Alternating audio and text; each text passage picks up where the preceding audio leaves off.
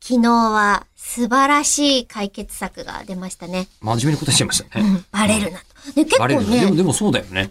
う。うんん、あの結構ね、相談事まだ来てるんですよ。はい。元康さんからいただきました。はい。ちょっと長いんですけれども、端折るとわけわかんなくなっちゃうと思うんで読めます。はい。自分はダイハツコペンクーペというえーガソリンエンジン自動車を使用しています。突然ですね。しかし、この車が最後のガソリンエンジン自動車になりそうな世の中の情勢に大変不安になっています。はあ。新車で販売される自動車は今後二酸化炭素を出さない電気自動車か水素燃料電池車あるいは大幅に二酸化炭素の排出を軽減するえ低減するハイブリッド車に限られてガソリンエンジン自動車やデディーゼルエンジン自動車は製造販売されなくなることがほぼ決定しているような情勢ですこのままではすでに販売されているエンジン自動車の使用も禁止されるのではと不安になっていますこの不安を解消するにはどうすればよいでしょうか何かアドバイスをいただければ幸いですそれではどうしたらいちょっいとです待って、かちょっと待って。どうしたらいいどうしたらいいんですかって言うけど、はいあ の、えっ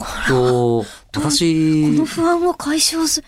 日本のモビリティについて何か意見のある人間ではないんですけ ど、いやうんうちもこの間、ついこの間、ディーゼルのやつ買っちゃったばっかりだかだっらて。グリーンディーゼルも流行りなんでしょらしいですね。うん、ってうん聞いたことありますけど、あの、自動車税みたいなやつが安いうちにの納車するぞっつって買っちゃいましたけど。これね、はいあの、こいちゃんなんですけども、うんあのーえっと、今我々が、えー馬車買おうって思わないじゃない。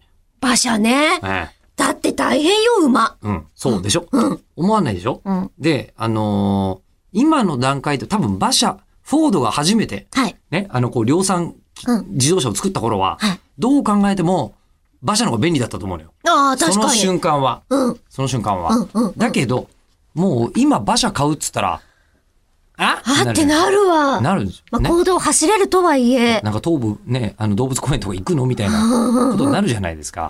でそういうことを考えると、多分、電気自動車買っちゃった方がもういいような、曲がり方を曲がった後なんですよ、多分。でも、コペンクーペを廃車して、新しく、いやーそこま で、そこまでしなくていいとえ、思でいまもすじけゃあど。 2台持ちってことですかあのーコペンクーペ、ダイハツコペンクーペがええ、乗りたい。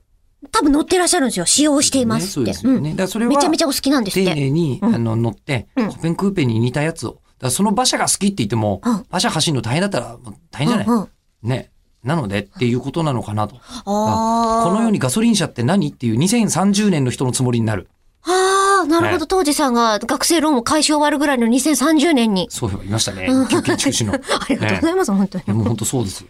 うん。なるほどね。じゃあ、すごいコペンクーペに似た、その水素エンジンなんとかみたいなやつのうん開発を進める。自分で。